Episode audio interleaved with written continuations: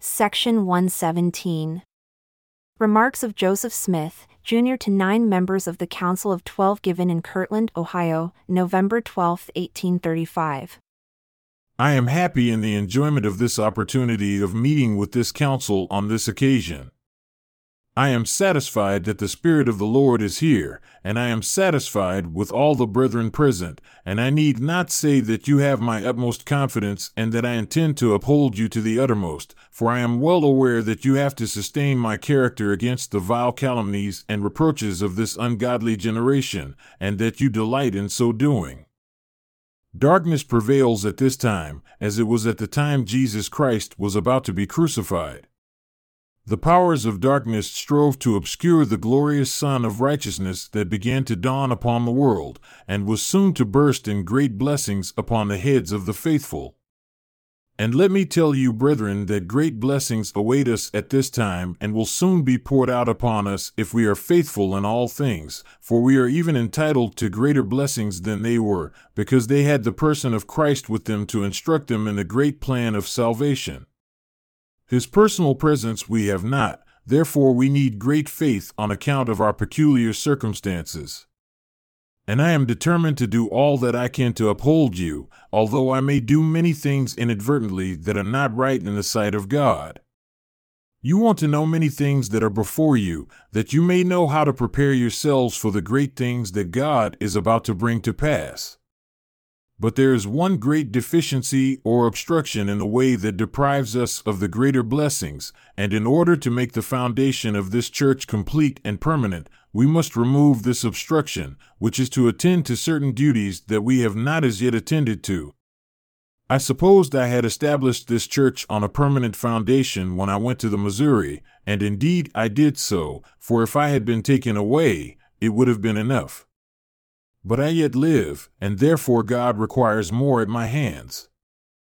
The item to which I wish the more particularly to call your attention tonight is the ordinance of washing of feet. This we have not done as yet, but it is necessary now as much as it was in the days of the Savior, and we must have a place prepared that we may attend to this ordinance aside from the world. We have not desired much from the hand of the Lord with that faith and obedience that we ought, Yet we have enjoyed great blessings, and we are not so sensible of this as we should be. When or where has God suffered one of the witnesses or first elders of this church to fall? Never nor nowhere, amidst all the calamities and judgments that have befallen the inhabitants of the earth. His almighty arm has sustained us, men and devils have raged and spent the malice in vain. We must have all things prepared and call our solemn assembly as the Lord has commanded us, that we may be able to accomplish His great work, and it must be done in God's own way.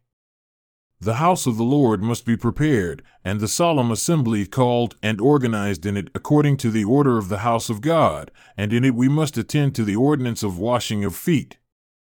It was never intended for any but official members. It is calculated to unite our hearts, that we may be one in feeling and sentiment, and that our faith may be strong, so that Satan cannot overthrow us nor have any power over us. The endowment you are so anxious about you cannot comprehend now, nor could Gabriel explain it to the understanding of your dark minds.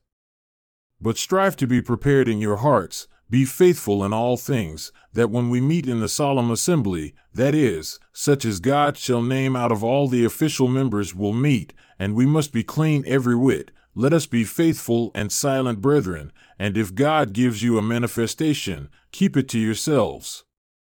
Be watchful and prayerful, and you shall have a prelude of those joys that God will pour out on that day. Do not watch for iniquity in each other. If you do, you will not get an endowment, for God will not bestow it on such. But if we are faithful and live by every word that proceeds forth from the mouth of God, I will venture to prophesy that we shall get a blessing that will be worth remembering if we should live as long as John the Revelator. Our blessings will be such as we have not realized before, nor in this generation.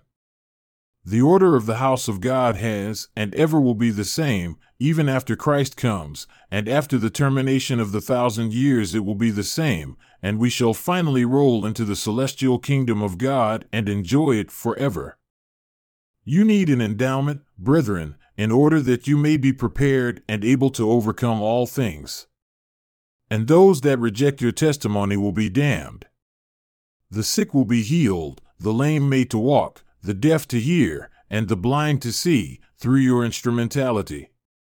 But let me tell you that you will not have power after the endowment to heal those who have not faith, nor to benefit them, for you might as well expect to benefit a devil in hell as such an one who is possessed of his spirit and are willing to keep it, for they are habitations for devils and only fit for his society.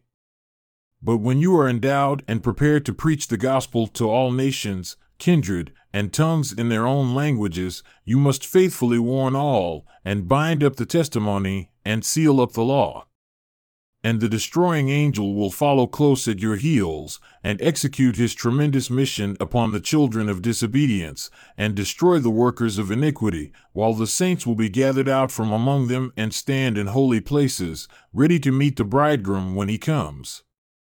I feel disposed to speak a few words more to you, my brethren, concerning the endowment. All who are prepared and are sufficiently pure to abide the presence of the Savior will see him in the solemn assembly